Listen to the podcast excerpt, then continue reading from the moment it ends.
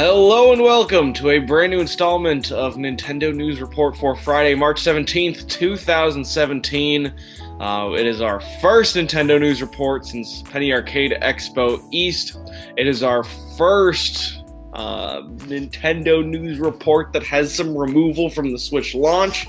So our thoughts have stewed. It's the first Nintendo News Report that's on St. Patrick's Day. That's not necessarily true, but definitely in 2017 it is. It's the first uh, Nintendo News Report. I beat Zelda.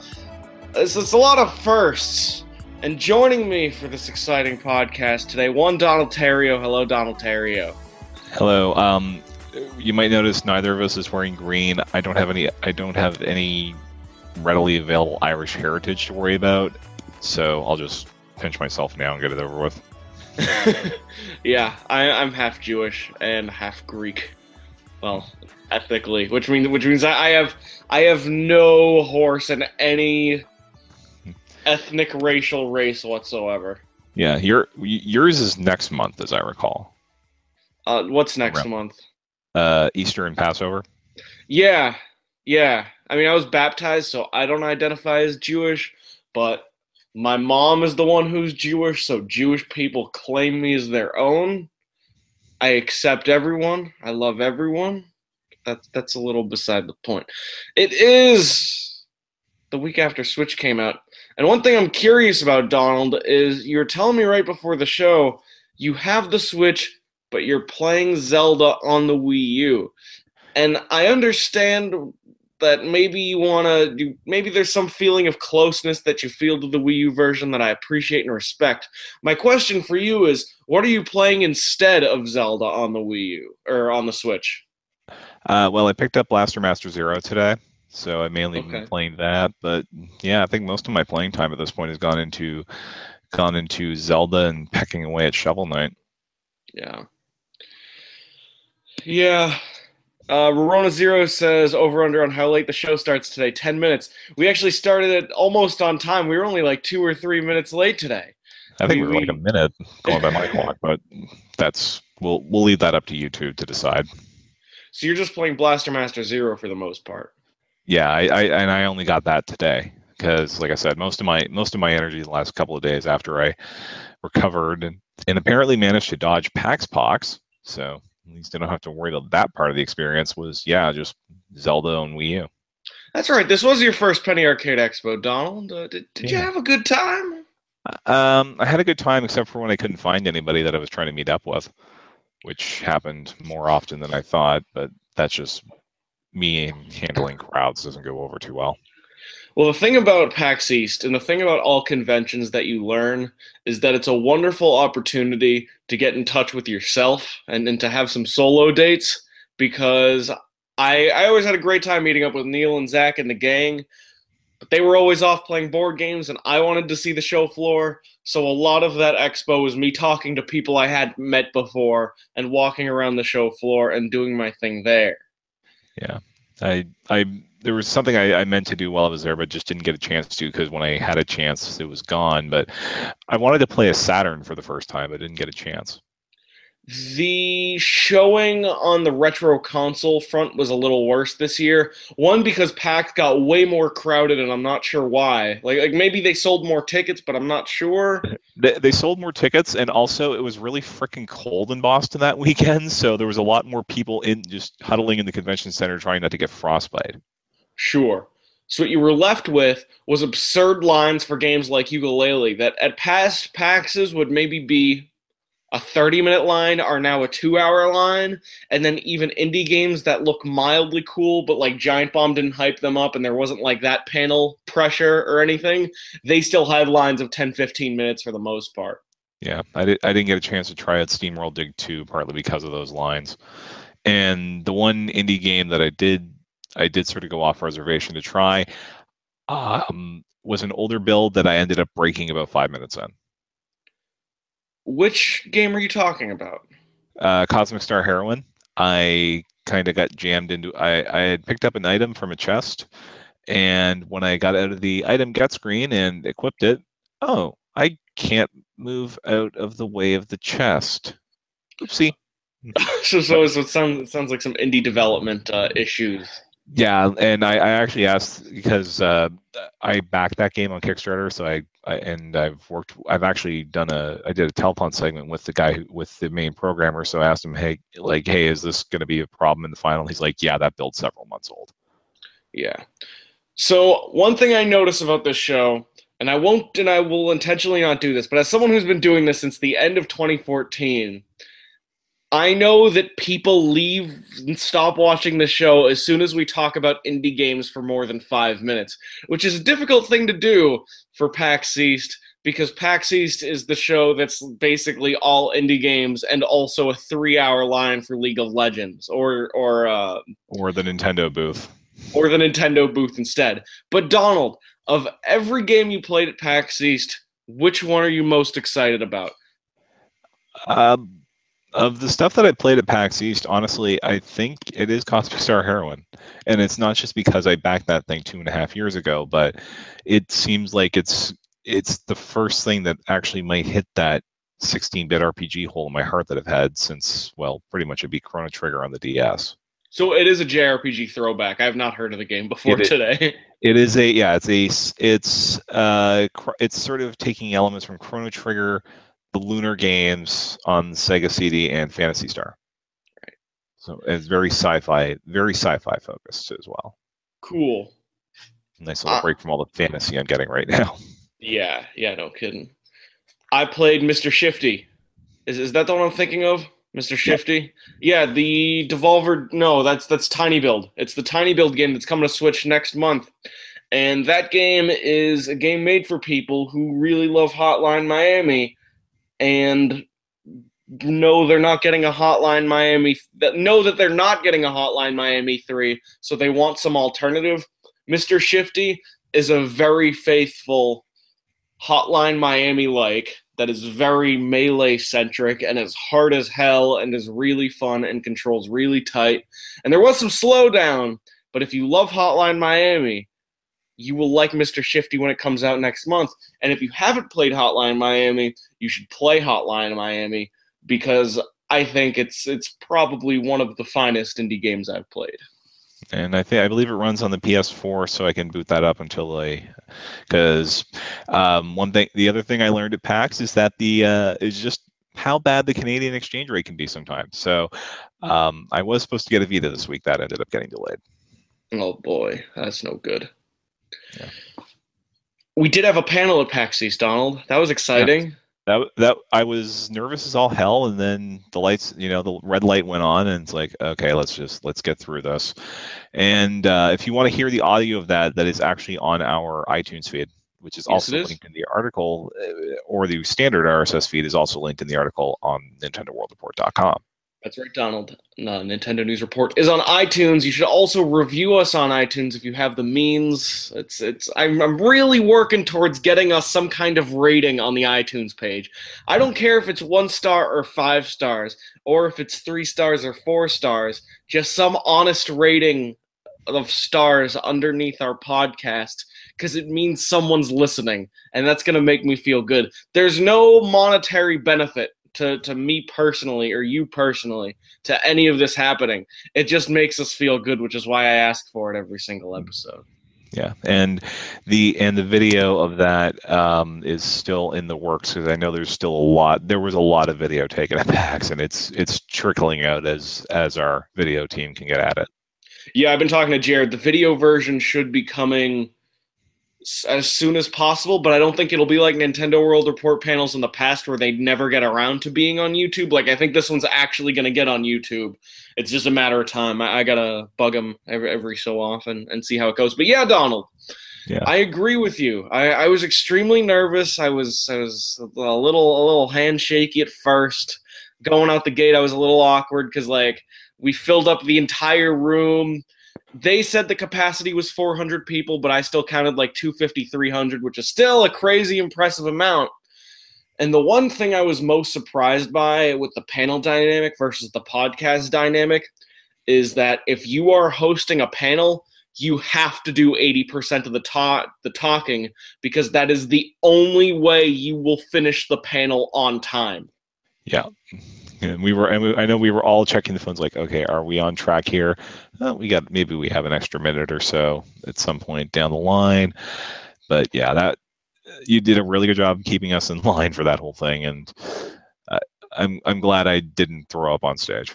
thank, thank you, Donald. Thank you very much. Yeah, it was fantastic. If you yeah. see slash listen to this and you came to the panel, thank you very much. If you listen to the audio version of the panel, thank you very much. See the video version, thank you very much. And there were a few people who came up to us after the show and said that they have actually like seen our podcast before, which is a really good feeling because I'm under the assumption that it's like the same three people who watch this show every week, with a few people who see us on the main website page go in for a minute and a half and then bail. And it's good to see that even if it's a smaller number, there's still some people who are watching our show and listening to our show because this thing's been at it for a year and a half, Donald, and almost I, two now, I think, because I, I December. What you what were you saying? I was saying because this this started in December 2014, and uh, day one of PAX was actually my two year anniversary. Actually, oh, that, that's what I was saying. Yeah, two and a half years. Or no, you, it's, it's two and a half years. Yeah, two and a half years. You said a year and a half there. But, oh yeah, yeah, yeah, two and a half years. Yeah. But, so it's been going for some time. We're at like 120 episodes, counting the video and audio version. So being able to do a PAX East panel was a really good feeling. And also being able to talk to an audience and then engage with an audience and then even be able to make an audience like chuckle or laugh a little bit once or twice is my favorite feeling in the world. I, I don't know how valuable that, that case we all signed afterwards is going to be, but I, I just can't believe we had the, we were asked to autograph things. It was really weird. Wait, was that at the Nintendo Air? No, that was I, I think that was after ours. At the oh, very least, I was, get, I was not yeah. asked to sign anything. I, I, guess I'm not that cool then. I, okay, it might have actually. Now that I think about it, yeah, it might have been Nintendo which was fun in itself. Even if uh, I think we, um, I think we might have. Scar- I know, I know that the kid that we had on stage, he was a contestant before, but he, we got really unlucky with what questions came up when he was on stage. Mm. Flamin' Ashes says, I listen every week and love it. Keep up the great work. I always look forward to the opinions and views of you guys. Thank you very much, uh, Flamin' Ashes. Also, Patrick corrects us. Yes, it was Nintendo Air that that happened at. Okay. which which is which is which is very exciting. Yeah. yeah. So how was Nintendo Air? Because I, I, had like work work that I had to do on Saturday, so I was only able to go on Friday and Sunday. How, how'd that go, Don? Uh, it went pretty well. We actually went through. We had six games prepared, and we went through every single one of them. That's good. Were you on stage for that one? Um, yeah, I, I just was. I was sort of just backstage, so I could do like pronunciation for some of the trickier questions on there. Mm-hmm. Uh, you know what? That, that's pretty cool, Donald. You were on zero panels before, and now you were on two in your in your own way. At, at the very least, yeah. you were absolutely on one of them. Yeah, and and I, I was a sort of co-writer. I I had the opportunity to look over some of the the questions because Zach mostly wrote that. Although I did I did kick in a, about a game and a half worth of questions. That's a lot of questions. Yeah, and um, my and my million dollar questions weren't were booed out of the building, unlike Zach's. Yeah, yeah. What else do we have here? I think that covers PAX for the most part. Yeah, and we'll have some more more preview stuff. Um, we had I was actually able to go to a Nintendo meeting as well.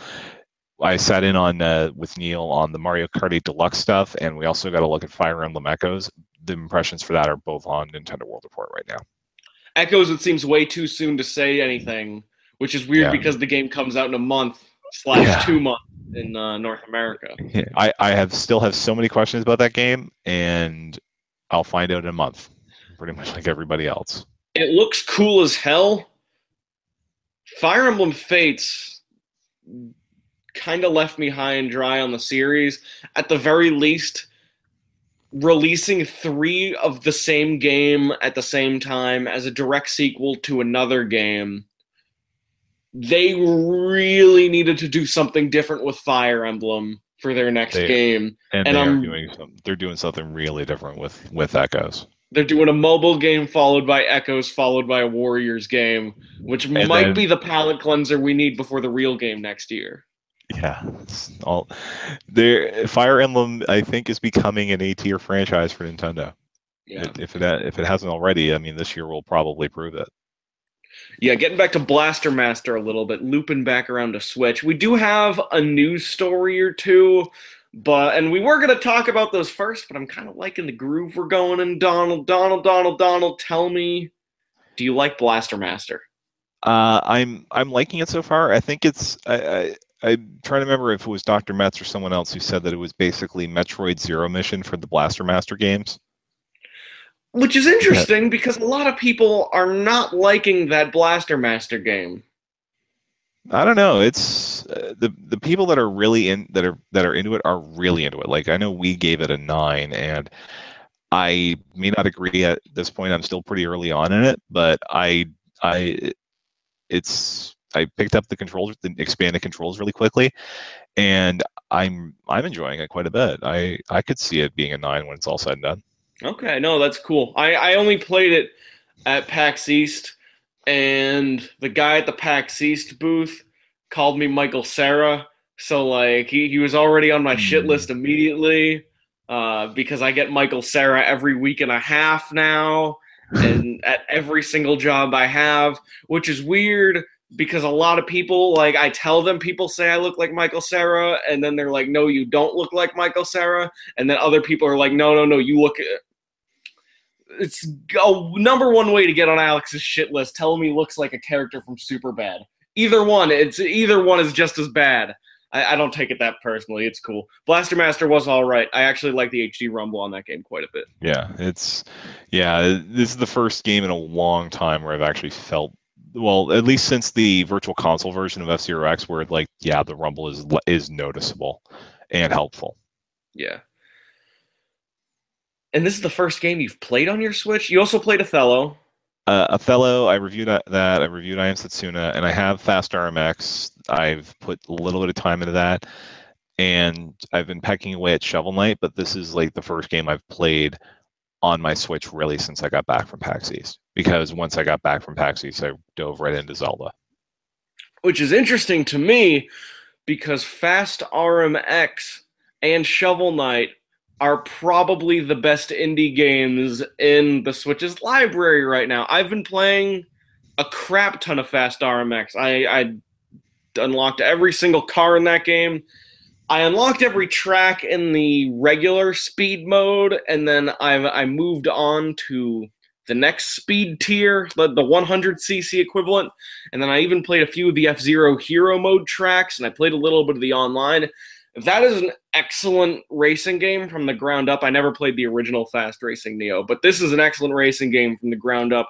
My main criticism is that it might have the worst rubber banding in any game I've played, which I don't want to be the guy who's throwing around of all time, of all time, of all time. But Mario Kart invented the rubber banding, or at the very least, because they uh, they copyrighted or trademarked. I'm, I'm trying. What's what's the phrase I'm looking for? They patented the the rubber banding as an actual game mechanic. That is a fact. But Fast RMX does it worse than any Mario Kart game I've ever played because I can beat the Mario Kart games. I cannot beat the last cup or two of Fast RMX. Despite that, I'm having a great time. Yeah, I'm. I, I got a, a few tracks in, but I had to I had to put it aside to concentrate on the review stuff. So now that I'm sort of free clear from that, at least until the end of the month, um, yeah, I'll, I'll I'll try to dig back into it. It's just I've got this you know 90 100 hour potential game that I'm trying to play through to send my Wii U off. Yeah, we'll be talking about Zelda. I, we we have a couple smaller games I just want to run through real quick, and then we will get to Zelda immediately. I also played Shovel Knight. The original Shovel Knight is an excellent, excellent, excellent game. Also, like Hotline Miami, one of my favorite indie games. Spectre Knight's the new one, right? Spectre Torment is the latest one. Yes. Spectre Torment. It's good. But these nines and 9.5s and 10s, I don't quite see it yet. Because that game plays like it's repurposed levels. It doesn't play like a super original from the ground up platformer. And the Specter Knight mechanics don't necessarily feel on point 100% of the time. It's it's a little finicky getting them to platform sometimes and it occasionally errs into frustrating territory yeah, more but, than hard, challenging, fun retro territory. Hmm. Yeah, I'm like I'm I'm picking I'm like I said I'm just picking away at it here and there. I I think I'm through a couple I'm through a couple of levels and the the sort of rocket jumping with seeing which enemies can do that it's kind of cool. But when you're trying to do it over you know really large pits, that can get somewhat annoying. Mac Mac Mac McCox uh, makes the point the Super Nintendo F Zero has much worse rubber banding than Mario Kart. At least Mario Kart showed the locations of the other racers on the map. F Zero just stuck a racer right behind you, which is a very good point. I love the original F Zero. In the same way you love a retro game that you really only made 10 to 20 minutes of progress in, but you love playing that 10 to 20 minutes of progress over and over again that's the way I love F Zero, and I recognize that maybe Fast RMX is keeping up the faith with, with F Zero mm-hmm. and mean, making went... really shitty AI that really f's you up. Yeah, although I mean they hired the F Zero GX announcer for the for Fast RMX, so they they know they know where their bread's buttered. Riza asks an excellent question. The fuck is rubber banding? Let me tell you, Riza, rubber banding is a mechanic that is often used in racing games. It's used in some other types of games, but think racing games. It's a mechanic that prevents you from getting too far ahead of the other racers. So if you're in first place and you're doing really good, you're hitting all the turns perfectly, a way rubber banding might catch you up is that some of the racers might start going at impossible speeds for the game in order to catch up to you. Some of them might be making perfect turns. In Fast RMX, you can use the boost mechanic, and there are some racers who will like who you're in second place, they're in first place, you'll use the boost, and like you didn't break any distance whatsoever. Rubber banding is a mechanic that basically keeps the pack of the other racers around your location at almost any cost. Yeah, and you'll you'll also see it in sports games where if you're playing on a if you're not playing on like the easiest difficulty, you're not gonna you, if you go up like I don't know 21 to three in a game of Madden, uh, the computer's gonna start pulling off some stuff that maybe they wouldn't do normally. Like maybe they suddenly like every quarterback suddenly turns into Tom Brady. Yeah, exactly. Playing, like, Tampa Bay or something. Yep, you are 100% right, Donald. Sean McCord adds rubber banding is the worst thing in a racing game. Yeah, it, it is one of my least favorite things in a racing game, though I can't really think of a great alternative. Some Xbox games, like the Forza games, have this drivatar thing where they use actual people almost, or they use AI inspired by actual people to make more accurate feeling AI. I think that's the way it works. Yeah, that's that's pretty much how they advertise it. And from I haven't played them myself, but from from what I've heard from people who play these racing games in for serious, they are finding that the more recent Forzas are have way better AI because of that system. I bet. Yeah, I played Forza Horizon 3 and the competition felt stiff but generally fair almost all the time. Last game I want to talk about before we move on to Zelda is Voez. I, I got a review code for Voez for, for another outlet. And that game is a very cookie cutter rhythm game. You tap things when the music, when the J pop plays, you tap the screen at the right time. Sometimes you hold, sometimes you slide. If you played Hatsune Miku, it's like a more simplified version of that. Cytus, which is made by the same people, is relatively similar type of thing. If you've played any button pressy, tappy tappy, holdy holdy rhythm game, it's cookie cutter, it's fun, the mechanics work. It has a whole lot of music. The only problem is that almost none of it is good. Hmm. I'm I'm curious because that game is touchscreen only. What happens if you dock it if you dock the game while while you're playing Voez, dock the Switch while you're playing Voez? What happens if I remember correctly, because I think I tried it once very quickly. It'll display a little note on the top of the screen that says this game can only be played in handheld mode. Okay. Sean McCord says so. Rhythm Heaven, yes, almost. Except Rhythm Heaven used those kinds of mechanics and then make other kinds of games based around that. This is more look up Hatsune Miku, Dance Dance Revolution, Guitar Hero. There's clearly a music lane, like music lane rhythm gameplay. Yeah. It's that kind of thing. Yeah, and it is a port of a mobile game, so in You lieu of a demo, you can get it on iOS or Android. The I didn't realize how what a value this thing was because until someone pointed out to me on Twitter that to get the equivalent of the songs you can get in the Switch version, you'd be out a hundred bucks. Yeah. Which makes it a great deal if this is a game you really want. And I and it's unfair of me to say that every game every song is poor because I only went through 10 or 20. It's just I went through about 10 or 20 and I was like I don't like this song, I don't like this song, I don't like this song, I don't like this song. When I'm like your standard Vita rhythm game because I've played just about all of them, it's okay, maybe this one or this two doesn't gel with me, but I really like this one. I really really like this one and this one's pretty good. This one not so much, but this one's really good. Like usually the hit rate in like a Hatsune Miku game or in DJ Max is much much higher than what I'm getting out of Voez so far. But maybe they're just choosing quantity over quality, and there is the same number of good songs in this game. It's just there's a lot of songs in this game. Good, yeah. So it's like finding a needle in a haystack. Right, right, right. Which brings us to the big topic of the day. That's a video game and not a news story. The Legend of Zelda Breath of the Wild. I beat it. Donald just started it. Donald, we're gonna start with you. What? How? How do? You, how much Zelda have you played? Um, Where are you without any spoilers? And what do you think of it? Okay, well, I'm I'm playing this a little differently because I'm tre- even though there is a character option that was not included in this game intentionally, I'm playing it like it was there.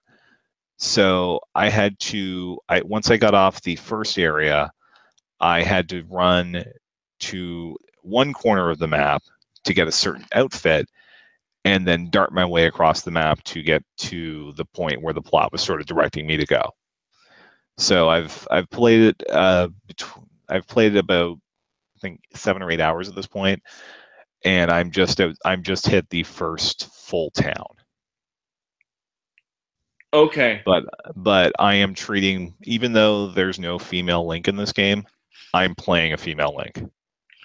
You can play a female Link pretty easily in that game. Yeah, Mostly if- because Link looks relatively androgynous in that game.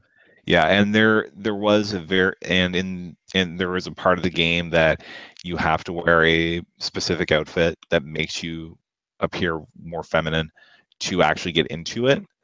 So basically what I did was after I got off the Great Plateau, I went to that area, grabbed the outfit, which involved some actual horse trading, and then I just bought that and resumed the plot such as it is.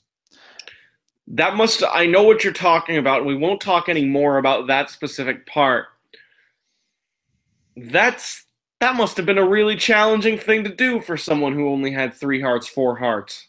I had three hearts. Uh, my I blew my first upgrade on stamina, and actually I did my second on stamina as well. So I still only have three hearts.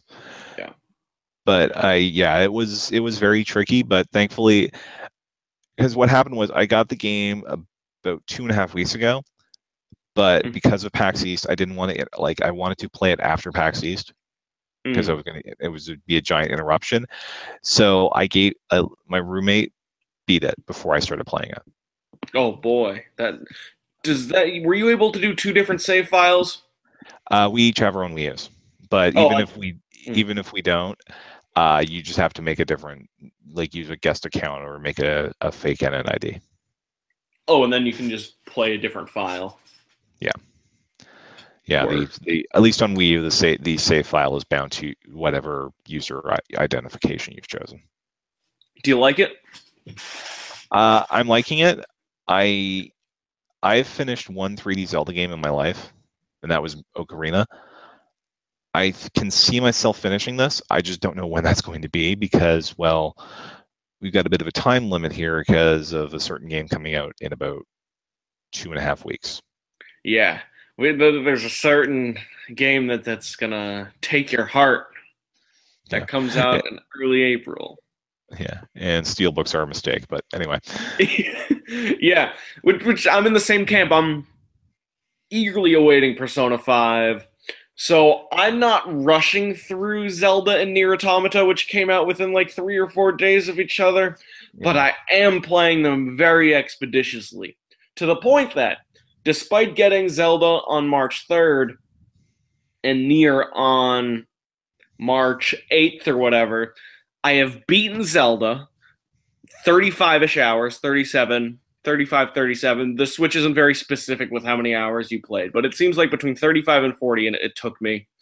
And I have beaten one of the endings in Nier Automata, which means I'm technically ready for Persona, except for the fact that these are both games that don't exactly end once you beat them, which is not a spoiler for Zelda. It's just Zelda is a huge game, so that even when you beat it, there's still like way more to do.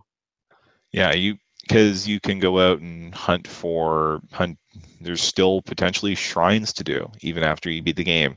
Like we know the speed, like the speed running record for this game is under an hour, so we know that it's possible to critical path the game and beat Ganon but mm.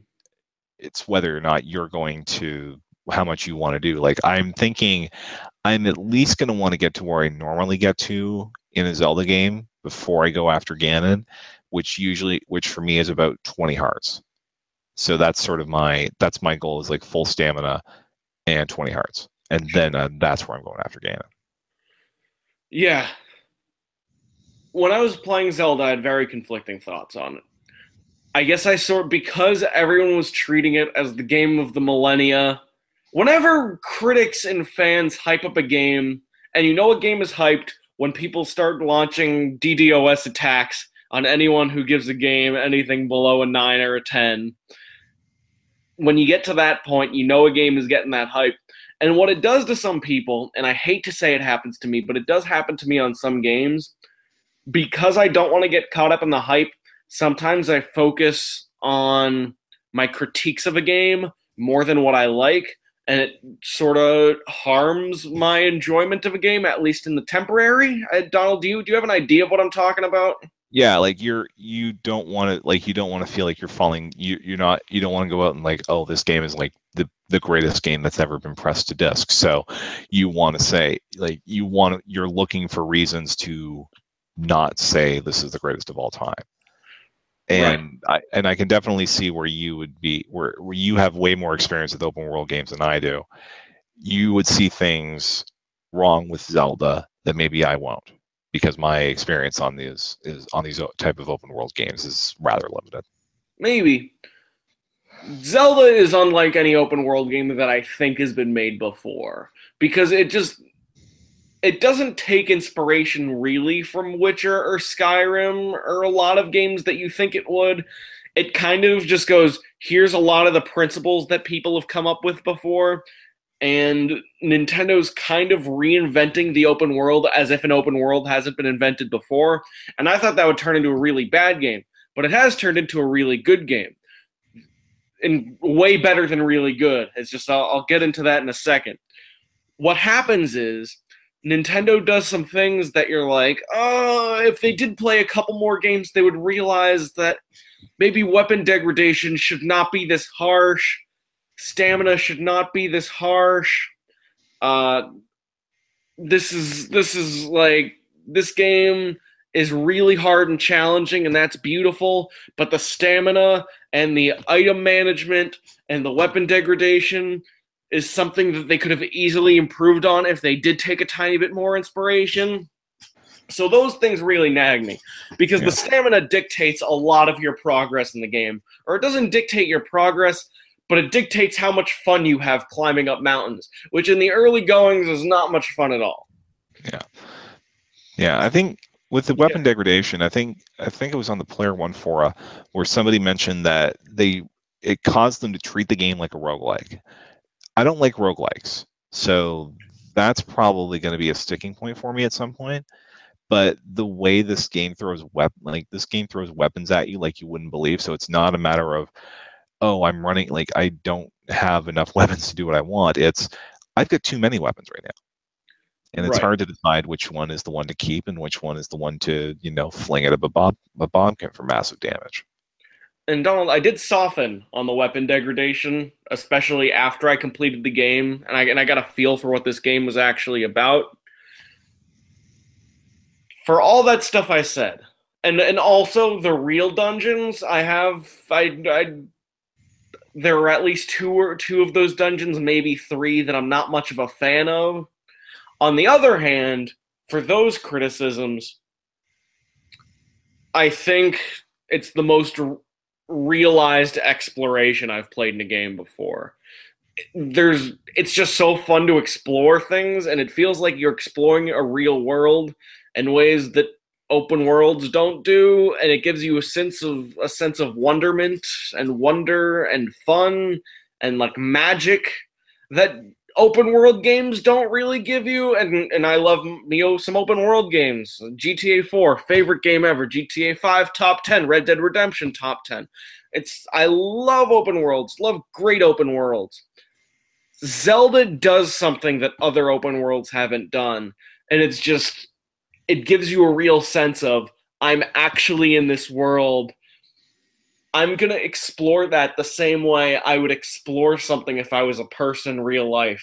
And the world, despite the fact that it's fucking Hyrule from the Legend of Zelda series, it feels more real than almost any open world game I've I've experienced in any game ever. And there's just there's something really wonderful about existing in Hyrule that to touch on something Alola Greninja has just said, but Alex, I thought you said it would be just another open world game.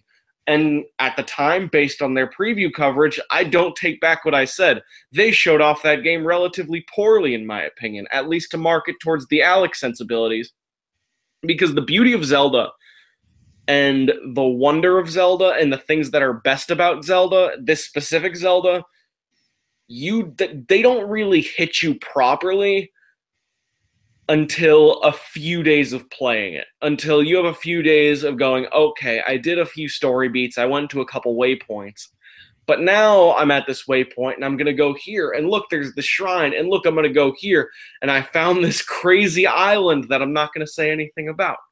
And look, look over here. I found this environment slowly but subtly change. And look, I found this this gang of enemies that I can approach from any direction, like it's Metal Gear Solid 5. And look, it's it's me rediscovering the stealth and the combat. You don't really realize how good Zelda is until you let the story sink in a little bit and you get a good day or two of getting properly lost and just wandering around for a few hours. That's when Zelda really clicked with me. It's not a perfect video game by any means. It's still going to rank up, I think, long term I'm not. It's not like I. It's way too early to say where it stacks up in top 50. It's, it's probably top 50 somewhere. I just don't know where. It's too early to say that. What I will say is, in the zeitgeist, this game will stand up with Link to the Past, with Ocarina of Time, with Super Mario 64, and Mario 3 and Mario World and all these other games that are that are considered the upper echelon of classic Nintendo. Breath of the Wild is going to go down in history as one of those games. And it's just as flawed as any of those games. And it has certain mechanics that are going to age just as poorly as some of the mechanics in just of those games. But that does not take away the fact that it is a wonderful, wonderful game. And it, it's the best Nintendo game Nintendo's made in a very long time. And, th- and this comes from someone who really loves his Splatoon really loves his Mario Maker and really loves his 3D Land and his Donkey Kong Country Returns. Breath of the Wild is really special, and I recognize that. And I think it's a game people should really play and put some time into. Yeah, and I think we're seeing that like people are adopting this game. I mean, sure, you, the reports came out this week like, oh, Horizon sold 2.5 million, but you know what? I, I don't think Nintendo cares. and I don't think they should because what they've like what they've got is something that if it if it is as you said, it's in that zeitgeist of you know best games Nintendo's ever made, then people are going to be buying and playing this thing for God years, decades to come, and who knows? Maybe at some point we get like the Mario All Stars remake that irons out some of these holes. Like I don't know, maybe fixes the stamina system, makes it less less punishing in the early going of the game. And at the same time, Donald, I I do I I see what I see the potential for exactly what you're saying. In another sense, I don't know if I want them to touch this game because another thing I felt as this as I played this game is exactly what Aonuma and everyone was saying. This game is in a lot of ways a rethought of the original Legend of Zelda, and and a, and it nails it. I think what's the, Lynel is is that what they are? Yeah, uh, like the the ones that are even harder than the Guardians. The lions. Yeah. Yeah, the Lynels. It's seeing a Lynel or seeing an Octorok and then wandering the world and realizing that there's no straightforward difficulty progression, and especially how hard that game is. There's a really classic feeling to playing that game that I'm scared that even if they take away one of the things I don't like, it just won't be the same anymore. I'm scared of them touching that game. Hmm. Yeah, and the, because they tried the you can do this out of order thing with with Lorule in Link Between Worlds. And, it works way better here. It, it's yeah. they they and, pulled it off way better here. Yeah, and I Link Link Between Worlds I think is like my favorite prior to Breath of the Wild which I'm still working through, so I can't say for sure. But I think it's my favorite Zelda game since Link since Link to the Past. Mm. So we're talking about dramatically improving something that was already really fun to begin with. Yeah. Breath of the Wild is a special game. I hope you, you keep playing it, Donald. I, if anyone thinks that I played the game too quickly, that I rushed through it in 35 hours, I did do about 50 shrines, and then which is I think maybe uh, a third to a half of them. I did do a lot of exploration. I did enjoy my time. The thing with me is, I've played enough video games in the context of writing for a website and doing a podcast for a website and all that stuff for for a few years now that I've gotten really good at playing video games efficiently. So I get my Zelda experience the same way someone who's played it 40 or 50 hours is. It's just I know how to find a good balance between mainlining and sort of going off the beaten path in a way that works for me specifically. But by no means did I did I rush in Zelda. Yeah, and if you're wondering, I put a hint as to the number you're looking for in in our private chat here. Yeah. Oh, let me see. Let me see. I, I need to actually see that. Oh, it's the uh oh, I see. I see. Funny, funny how that works. Although, I, just, I mean, I could see you going for the shrines, but given what we found out about what happens if you get all the Korok seeds, I think, you know, maybe lay off after you get all the inventory slots unlocked. Yeah. Yep. Yep. Yep. We got some questions in the chat. Should I wait for more third parties before buying a Switch in case third party support is bad in the future? If you care about third party support, you should get a PlayStation 4. And I don't say that in a negative way. PlayStation 4 is so far my favorite system of the generation based on what I've played, based on the games that have come out, based on the games that are coming out. PlayStation 4 is absolutely worth it if you have an extra $200 lying around, which which not many people necessarily do. But if you want third party games, get a PS4. The Nintendo Switch is a system you get for Nintendo games and also a few select third parties, namely indie developers, who really, really, really love Nintendo.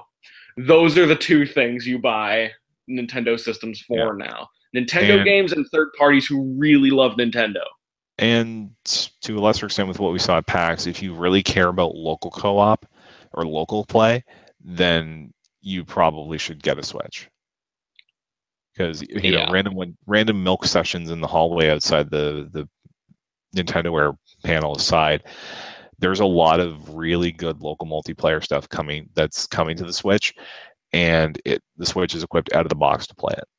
Mm. Flame and Ashes, where does the Zelda series go from here, in your opinion? Donald, do, do you have a thought on this? Um, you know, they showed the like the Zelda Maker thing in the in their GDC talk, and with the the making of video that they had that went up, the videos they showed on their on their YouTube channel this week. I don't think we go there, but I I want to see them maybe do another take another crack at a 2D Zelda, but in see if they can do for like a link to the past what Breath of the Wild did for the original Zelda. I just I don't know how they do that, but I also don't want to wait another five years for them to find out. So if they go Isn't with that something, Ocarina of Time in a lot of ways, though? Hmm. Ocarina of Time does feel like a realization of Link to the Past in 3D. Would Link to the Neil had this opinion, I think, in his review, and he think and I think he told me. I wish he was here so I could argue with him about it. But he had this this opinion that Breath of the Wild is the real Mario 64 for the Zelda series, and I think Justin Berube had the same argument. And Ocarina of Time is just Link to the Past in 3D. Ocarina of Time is absolutely the Super Mario 64 to Link to the Past. Breath of the Wild is the Super Mario 64 to Ocarina of Time. It is that level of gap, but don't discount the level of uh, the the heights that aggressively brave choices that were made in order to create Ocarina of Time. Yeah. Well, if, if we can't do that, then at least maybe tell a different story in a, like a 2D fr- in an oh, you know the, the classic Zelda framework. Just don't make me wait five or six years for the next full Zelda game. Yeah. I think this this story in this game does that pretty well. Of mm, going in a completely different direction in the story. There, there's a lot to say about the story because what it does, it does really well.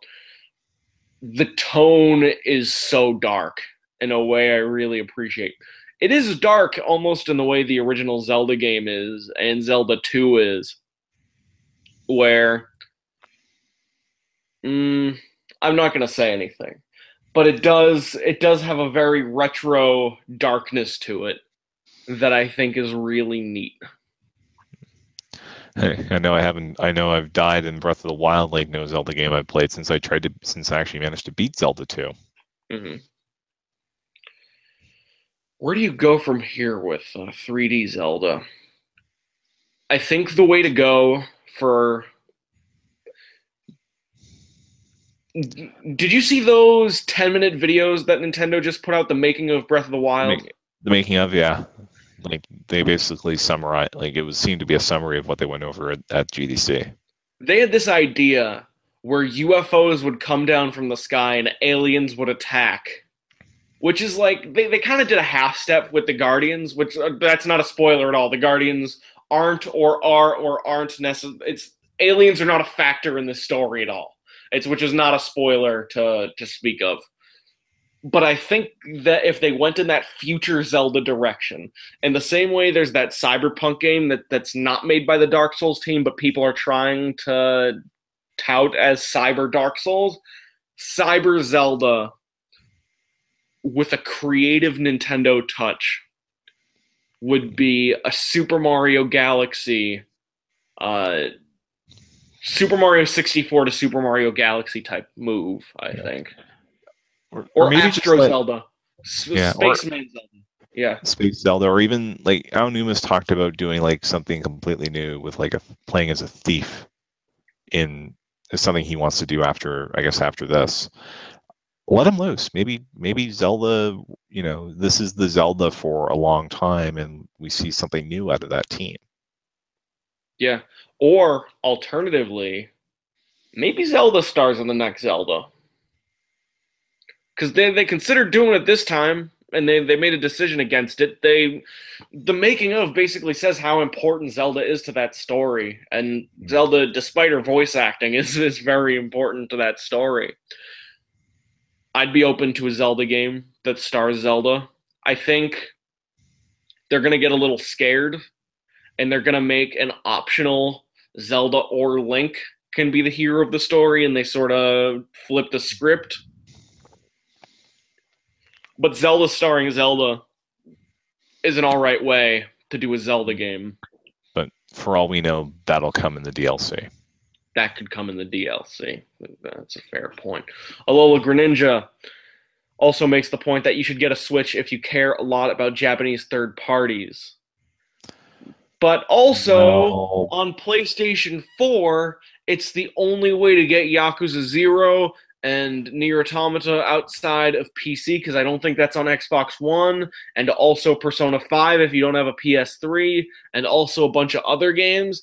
Neo Neo. and and well, news story, actual bit of news here that uh, Disney Afternoon Collection is going to be on PS4 and Xbox One and PC, but at least for now is not coming to Switch, which that you know that's my childhood.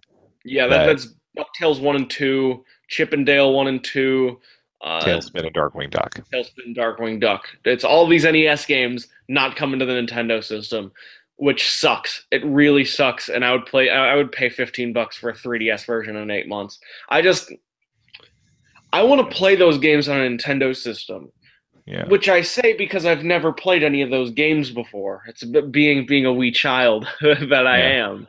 I, I just because I know the 3DS version had some issues for the Mega in the Mega Man Legacy collection, like especially if you like if you got the like the I think when the digital copies had some trouble, which is where I got it. But the like I would think at this point the Switch would be enough to brute force whatever engine that they're making. But for whatever reason, Capcom is testing the waters with uh, Ultra Street Fighter 2, which played that at PAX is it's Street Fighter 2, but Street Fighter 2 is a really damn good game. So a spicier version of that, I, I'm down. But if that if that doesn't go as well as Capcom is hoping, like if it sells like Street Fighter 5, then um, we may not see that on the Switch at all. Yeah.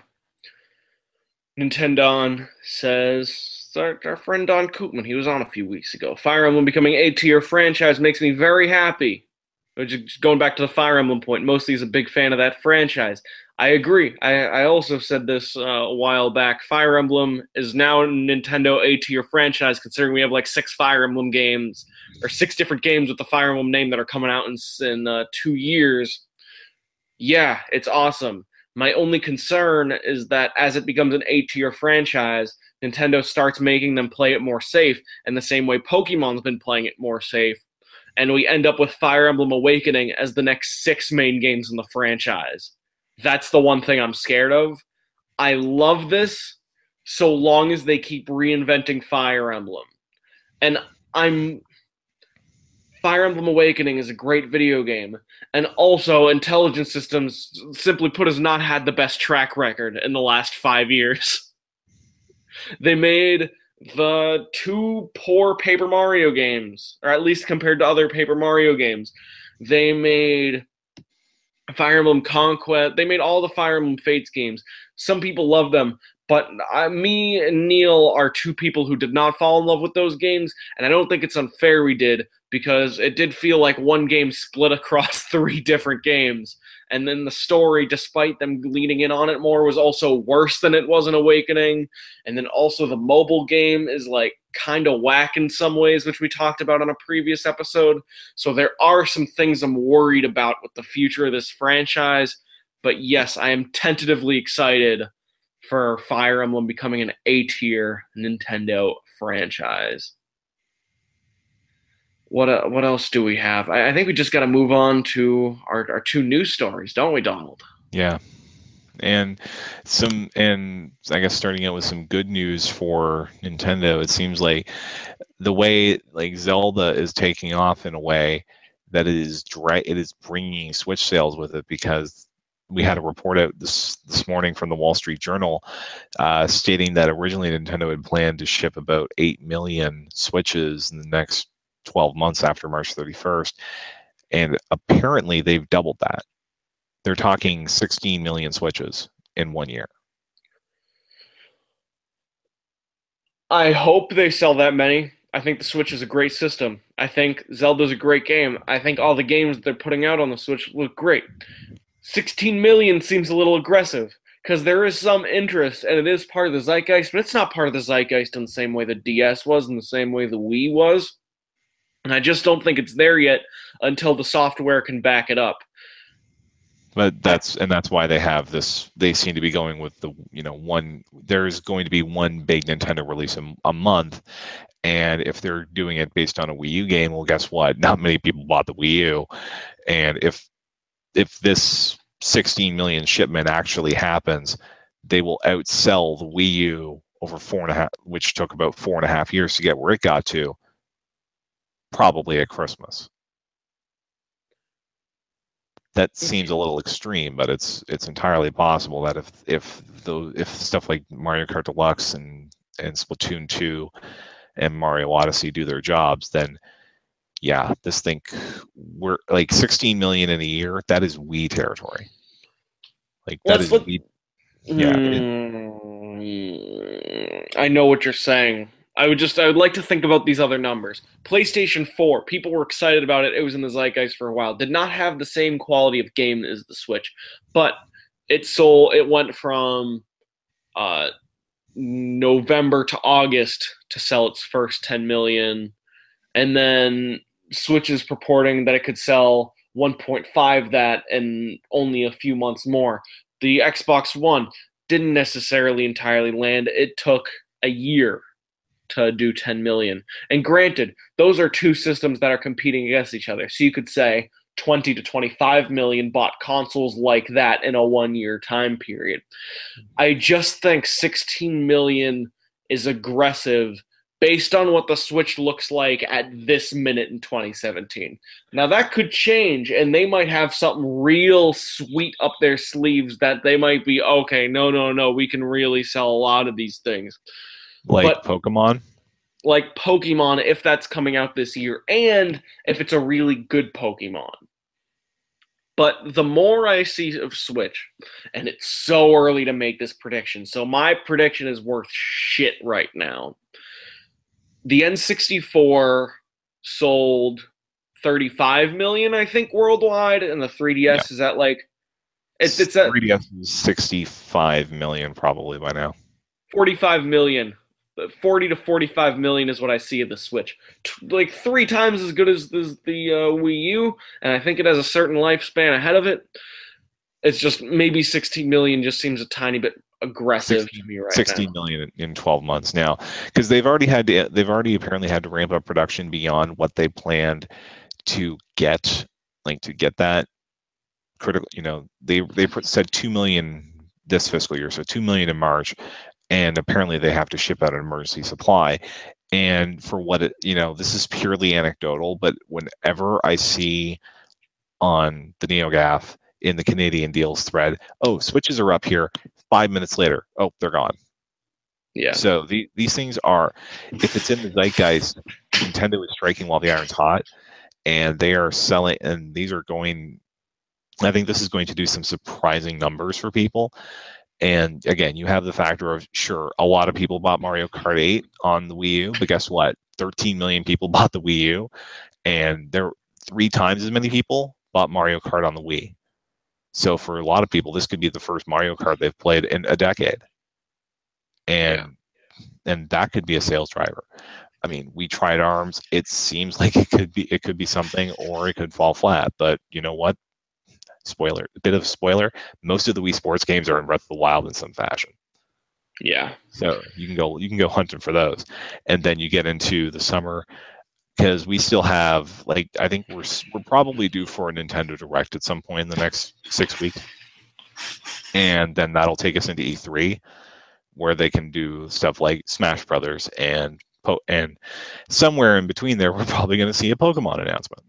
Mm because that's what Pokemon Company does.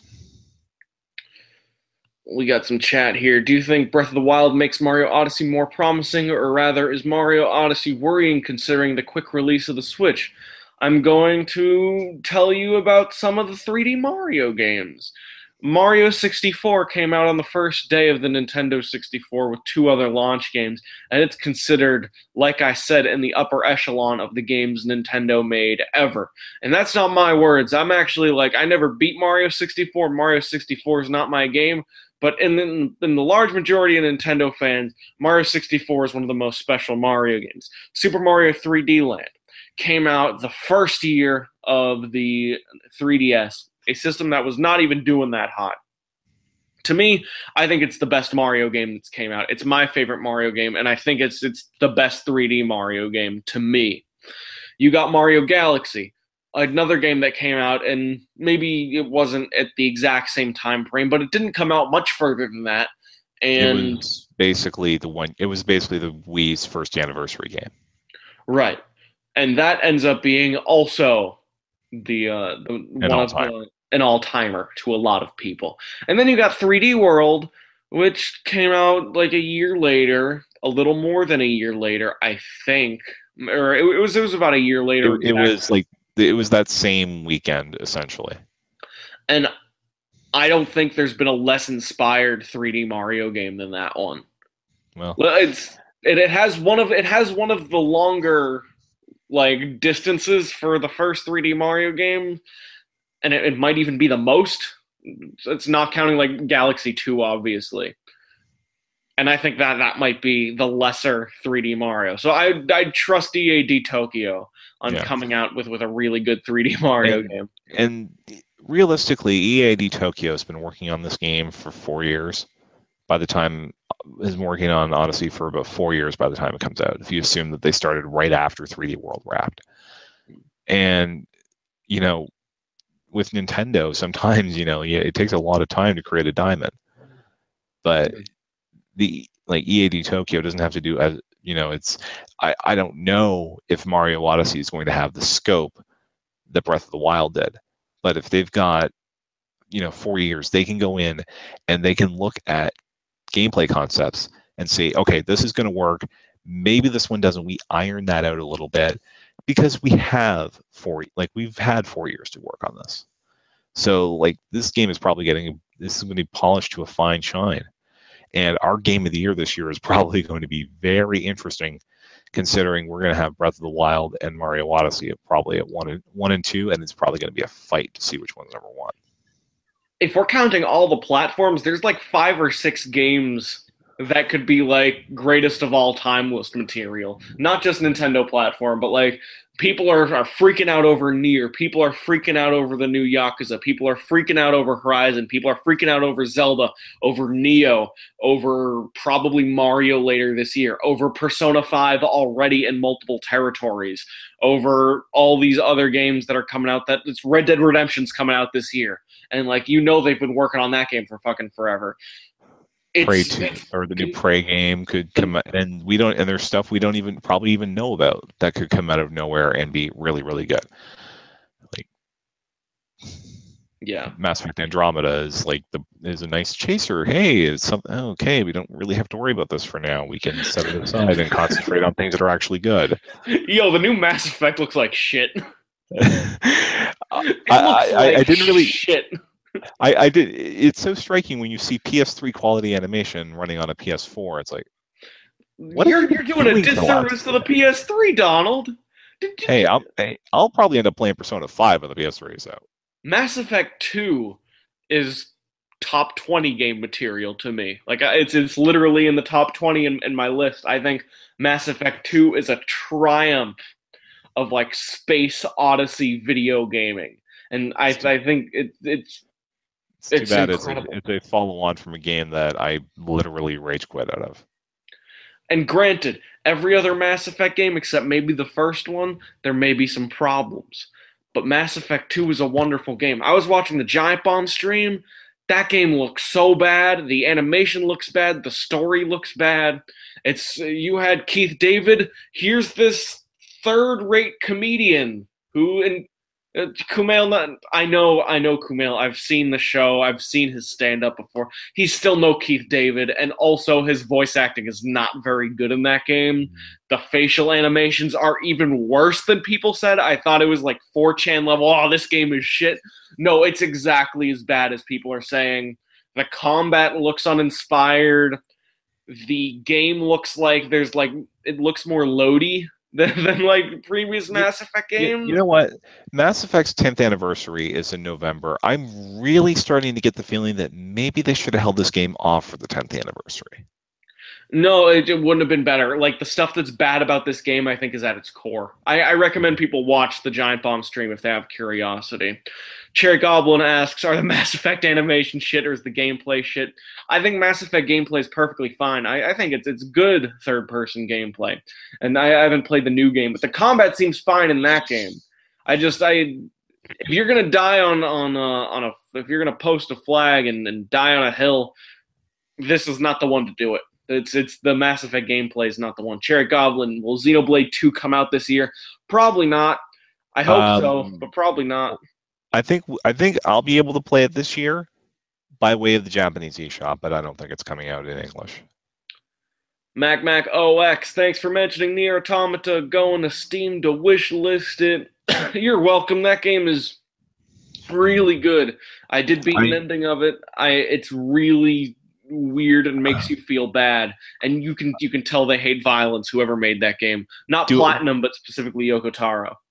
Do I need to play Nier before I go into this? No, can I go in? I never played Nier. I never thought of Nier. I watched a video by Super Bunny Hop on it, but I have I have had the disc for longer than I've had my 360, and I kind of wanted to experience that game, especially.